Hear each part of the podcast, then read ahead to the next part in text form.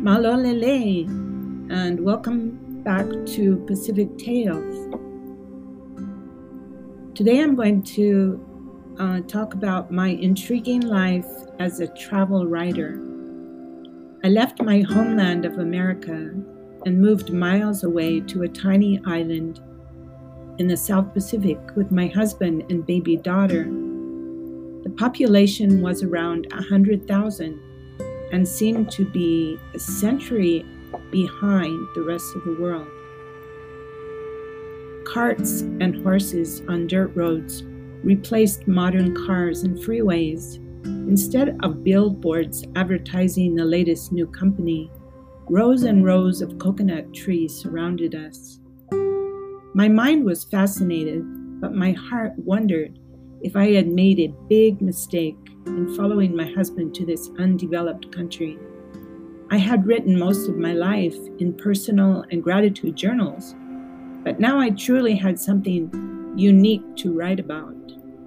We had come with a mission to serve the people of Tonga in any way we could, and to me, they obviously needed help. Throughout the next 13 years, I would learn much more from them than they could ever learn from me. Although very poor monetarily, they had a happiness that was a wonder to me.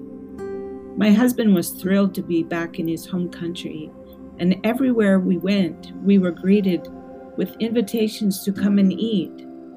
How could they afford to feed us when they barely had a functional house, no running water, and an outhouse. Lucky for them that the weather was moderate, so there was no worry about keeping warm.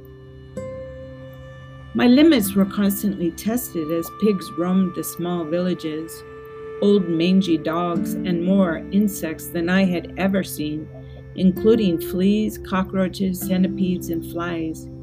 In time, I found the value of living in such a place as this. It was very simple, no competition in besting your neighbors or putting on a show with a fancy car or clothes. Everyone was poor, even us. We lived on a high school campus, and my husband was a teacher there.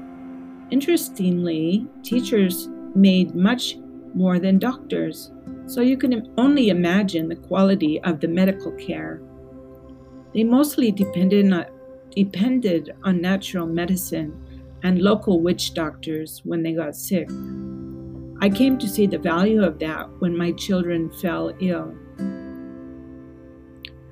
I started writing down my experiences, not knowing how long our stay would be.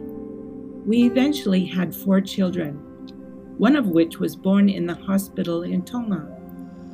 It was a totally upside down experience from the one I had giving birth to my daughter in America. No drugs for pain, no nursery, no disposable diapers, and lots of stares from the local nurses because of the white lady. I went home sicker than when I had entered with a high fever. My baby was also covered with impetigo from a less than sterile environment. Some days I still suffer from post traumatic stress disorder when I think about those years. During our time in this island kingdom, I worked part time so I could be home when my children got home from school. They loved growing up there and enjoyed the island humor, values, and friendships with children from all around the world since they attended an expatriate elementary school. I never worried about them during the day. They roamed and explored and came home when they were hungry. No concern about abductions or running away. They were very loved and happy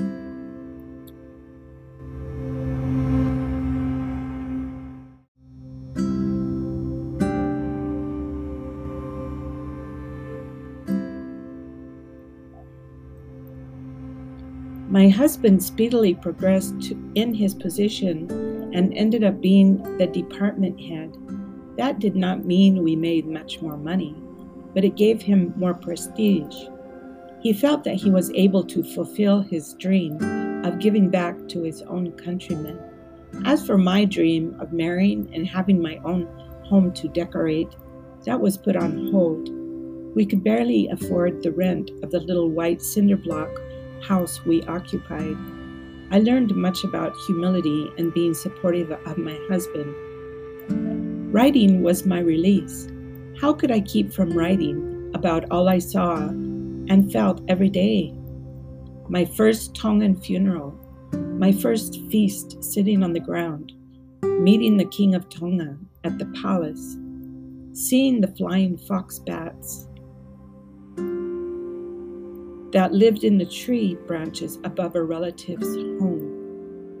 The blowholes that produced massive spouts of water when the tides came in. We were surrounded by water. You could see everything on the island in an hour's time. So, writing was not only a release, but an escape for me. If I was in awe by what I saw and mentioned it to my husband, he couldn't understand what the big deal was. After all, he grew up with all of it. There were a few ladies in the neighborhood who could relate to my culture shock, and those people are my friends to this day. We had such similar experiences that we were more than sisters but there were so few of us.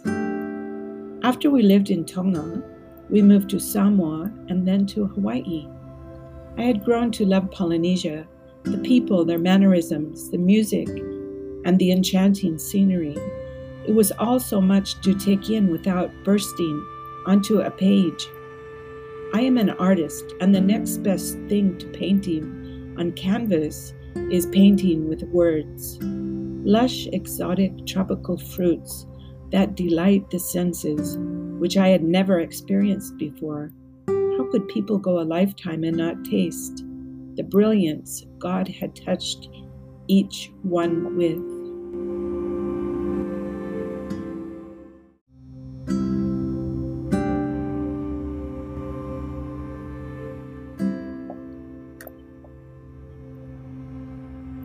When I realized I had lived in Polynesia longer than I had lived in the desert state of Utah where I was raised, I felt so very blessed.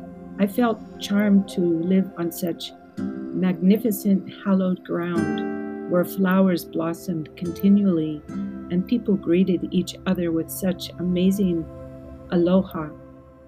At first, it was difficult to accept because of a space issue I had inherited funny what you can, can get used to. Later in our marriage, our children all married and went their separate ways. I was not a happy empty nester because I wanted them all to keep staying with us and have their families. They all did for a while until, until their first child arrived, and then tore my heart out as they left to find their own missions in life. They all ended up in the state of Utah where I had grown up. By then, many Polynesians had also moved to Utah, and I felt caught eternally between two worlds. All this time, I kept writing and was given opportunities to write for publications, including Beyond Honolulu and Beachcomber Pete Travel Adventures. I shared many of my experiences and actually got paid for it. Yay! I started a couple of blogs. I also wrote for several sites that paid a pittance, but it kept my PayPal account alive. 19 years ago, I started writing for hubpages.com, which has paid a little bit every year. It has been an excellent experience but my topics were all over the place. Experts advise trying to find a niche for your writing and then looking for publications that needed articles about it. I do, however, enjoy researching to fulfill the needs for a particular article and feel that I learned so much. I mainly like writing travel logs and sharing travel tips from my personal experiences. I also took several of my travel articles and compiled them into a book that is available on Amazon. Once we retired, we had the opportunity to travel to Scotland, Egypt, Italy, and went on a cruise to Alaska. Each place was so exciting, and I was uh, happy to write about my adventures and share intriguing photos that I took. I can't wait to see where else I will get to go. Currently, I write for my son. Um, his website is R72. It's um, first aid um, preparations for 72 hours and have learned a lot from that.